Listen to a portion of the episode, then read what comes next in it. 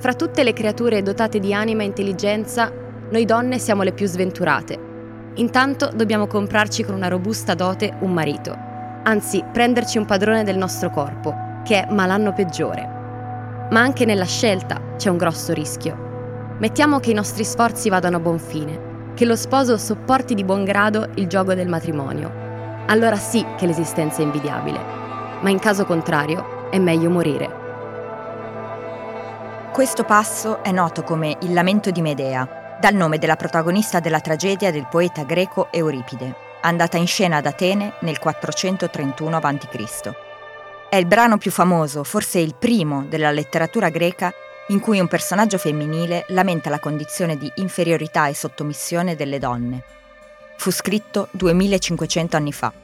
Le radici di una cultura che vede la donna come inferiore, come oggetto di possesso da parte dell'uomo, sono molto profonde.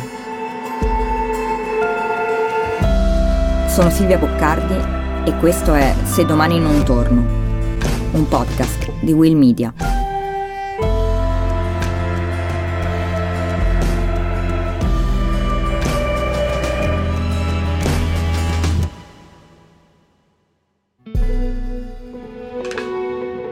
I femminicidi non sono un'eccezione, sono la regolarità, perché per quanto sembrino tragedie sconcertanti, non sono delle anomalie, delle deviazioni, ma realtà in cui il potere, la cultura e le dinamiche sociali convergono in un triste e tragico risultato, la perdita di vite femminili in quanto femminili.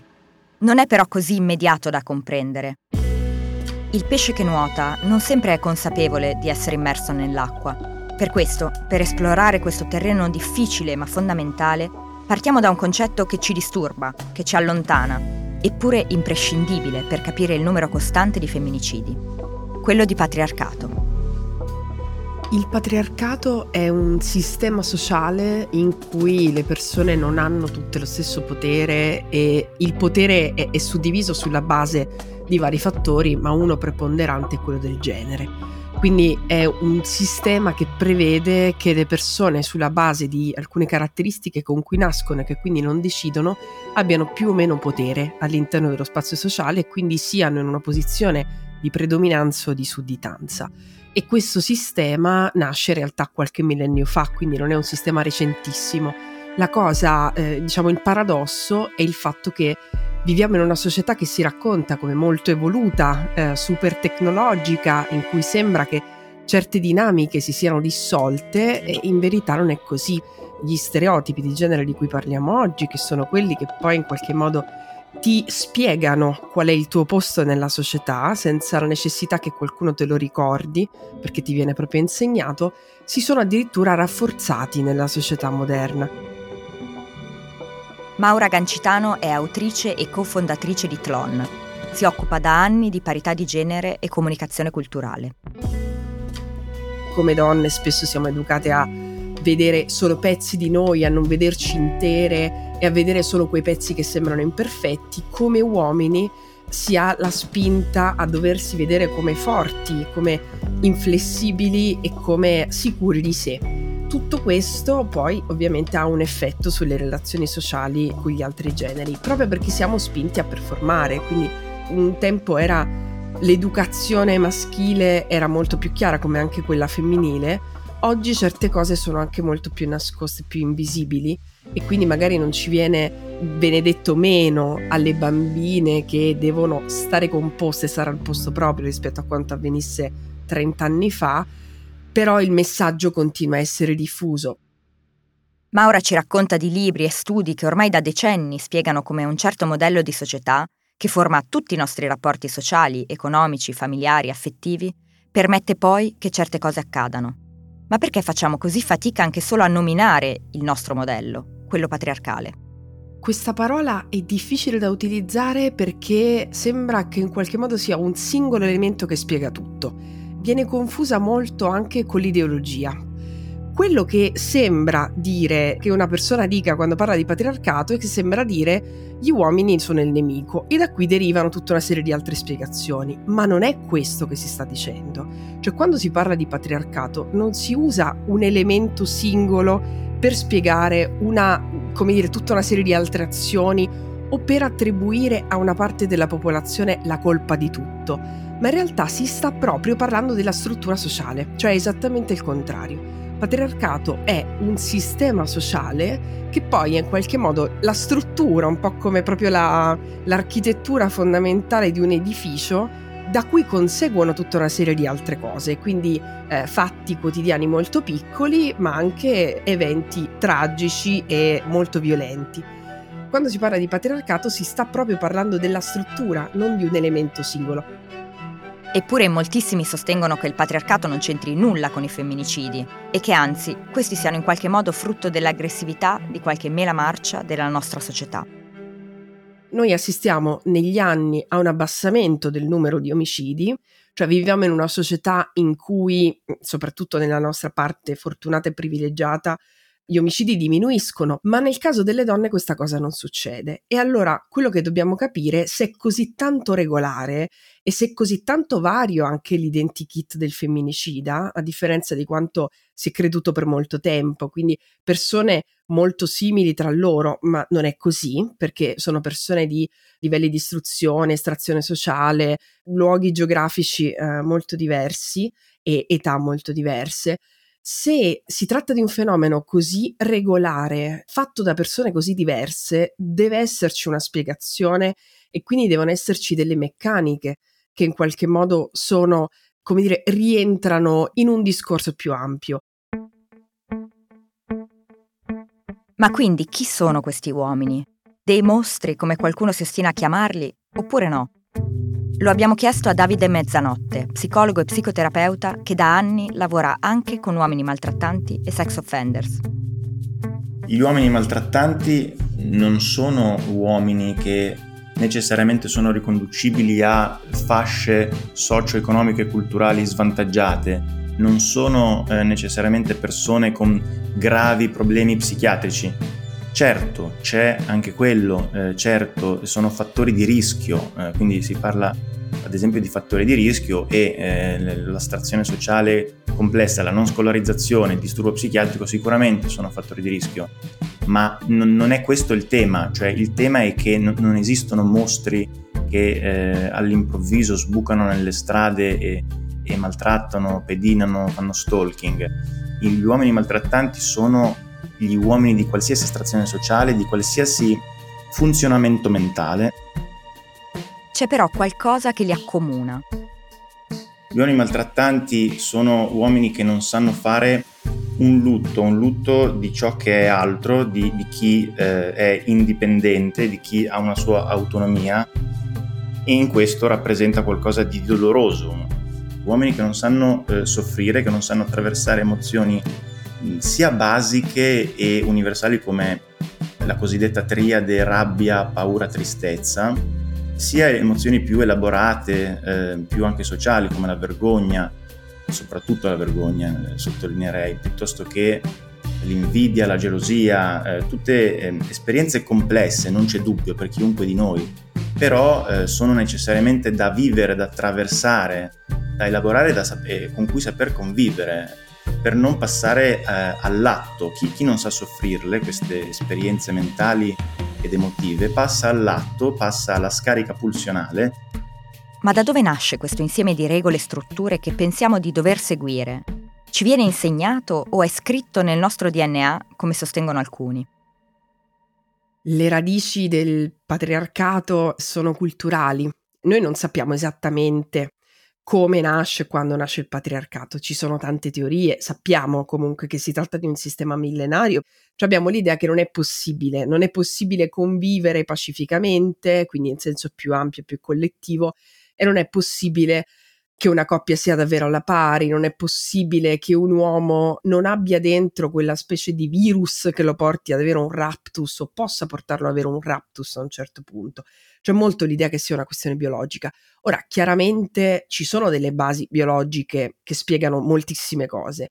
C'è anche una forza fisica, per esempio, che nella maggior parte dei casi negli uomini è più grande, maggiore rispetto alle donne, ma è sempre una distribuzione statistica ma questo n- non spiega il comportamento. Finché noi consideriamo che non si possa cambiare questo stato di cose, che gli uomini siano senza speranza perché sono naturalmente fatti così, e quella ovviamente diventa una profezia che si autoavvera. Ecco, finché pensiamo che sia naturale, penseremo che sia inevitabile. Quello che è importante invece è cercare di capire come evitarlo il più possibile. Ecco, se il frutto dell'impostazione che ci è data è un comportamento aggressivo, violento e soprattutto difficilmente riconoscibile da parte degli stessi autori di violenza, come si trattano questi comportamenti? Qual è il contesto più adatto? Se lavoro in un carcere, se lavoro in CPS, in un'istituzione pubblica, lavoro con autori di reato e quindi insomma è, è, il nostro, è, il nostro, accordo iniziale. Quindi possiamo lavorare in individuale ma soprattutto anche in gruppo perché ad esempio il gruppo è un dispositivo, un, eh, un'opportunità che ad esempio permette di scardinare un po' quei meccanismi di difesa come la dissociazione, la negazione, la minimizzazione, tipica di chi è un autore di reato, tipica di chi è un autore di reato, ad esempio sessuale o di maltrattamenti. C'è tutta un, una, una, corrente, diciamo, molto frequente in, che vedo di minimizzazione, di responsabilità data all'altro, in questo caso altra, tutte chiaramente giustificazioni che lasciano il tempo che trovano perché non sono proprio precise e, e, e opportune. Quindi il gruppo permette in qualche modo di denudare questo tipo di, questa varia serie di, di, meccanismi di difesa perché ci sono tanti specchi, perché non c'è un solo interlocutore profession- pur, pur professionista, pur esperto che poi può, può essere manipolato, può essere consciamente o inconsciamente mh, manipolato per ottenere a, altre questioni, altre cose. Il gruppo è quello, è, è, è un'esperienza dal vivo, un'esperienza diciamo live e, e lì, lì nascondersi non si può più. Eppure c'è chi in questi giorni, come ogni volta in cui l'opinione pubblica è scossa da un femminicidio, sceglie di combattere la battaglia che conosciamo con lo slogan No all men, non tutti gli uomini. Credo che tutti i moti di dissociazione degli uomini in questi giorni rispetto alla violenza di genere eh, siano inopportuni, siano inopportuni per vari motivi. Innanzitutto perché credo che eh, innanzi a eh, eventi che poi hanno una ricaduta ehm, sociale e anche storica come questa, questa tristissima e, orrenda vicenda, ci debba essere da parte di tutti e da parte eh, degli uomini, a prescindere da come la si pensi, una sorta di coerenza empatica ed emotiva che poi è anche un po' una sorta di barometro della società e, e, e della sensibilità eh, maschile. Ed è innegabile che, che sia da millenni che lo strapotere maschile abbia un, un, effetto eh, vessatorio e di sopraffazione nei confronti delle donne.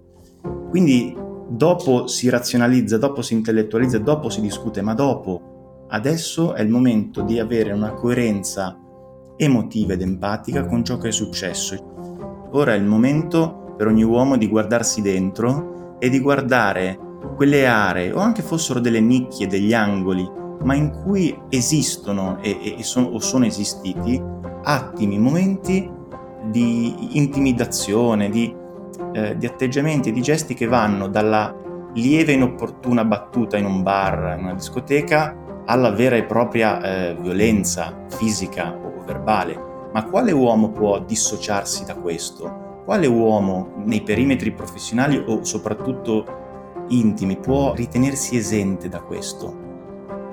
A me dispiace sempre quando sento per anni gli stessi uomini avere sempre da dire, da, da, mm, come dire, distinguersi rispetto agli altri e dire che loro non c'entrano niente col fenomeno, quando in realtà tutto quel tempo passato a commentare e a, a sottolineare che loro non c'entrano avrebbero potuto impiegarlo nel capire perché in realtà rendersene conto e prendersi la responsabilità significa anche per loro scoprire delle cose di sé che non conoscono perché non hanno avuto la possibilità di farlo.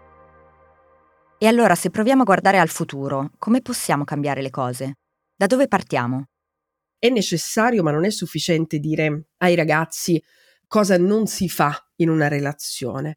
La cosa importante è aiutarli anche a capire nel momento in cui hanno un senso di insicurezza, eh, di vulnerabilità, di eh, confusione. È la cosa importante che capiscano come come gestirlo e soprattutto non lo proiettino su qualcun altro, quindi non rovescino tutta la, magari anche l'odio che provano verso se stessi, verso altre persone.